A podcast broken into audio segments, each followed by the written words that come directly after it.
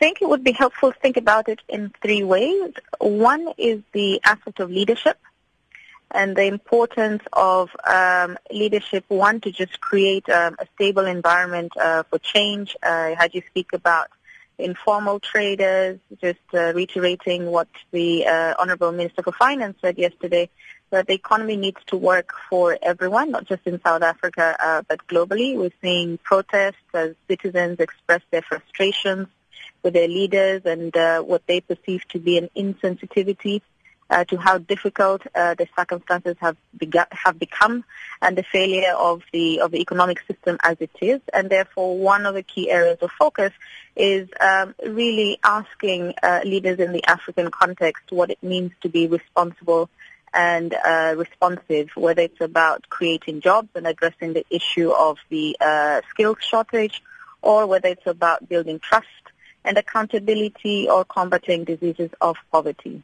The second key area of focus is uh, addressing the issue of inclusive growth, which has become um, more urgent. It's not a new issue, uh, but the uh, failure of the past growth trends to create jobs um, has made it uh, an imperative when you think about the fact that about 70% of Africans are below the age of 30.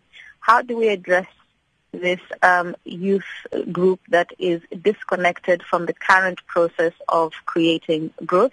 And this also speaks to stability going forward. So we'll be talking about issues like electrifying um, all of Africa, um, how we close the, the digital divide, how we also um, address the issue of redistribution of the benefits of natural resources, essentially thinking about diversifying our economies um, given the, the new socioeconomic realities.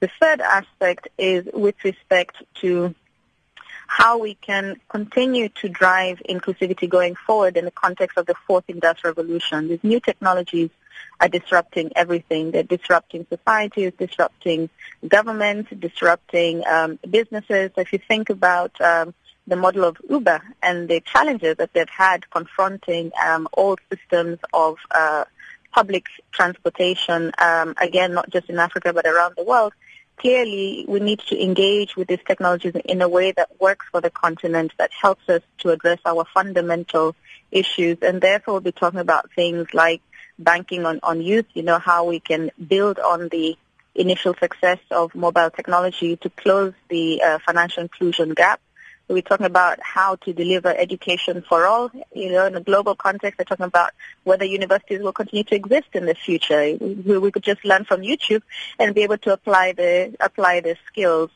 Um, and inequality um, at core as well. In Davos this year, we published a new report uh, on inclusive growth and development, and this is essentially pulling together new thought leadership about how we go beyond GDP. GDP is insufficient. People do not eat GDP.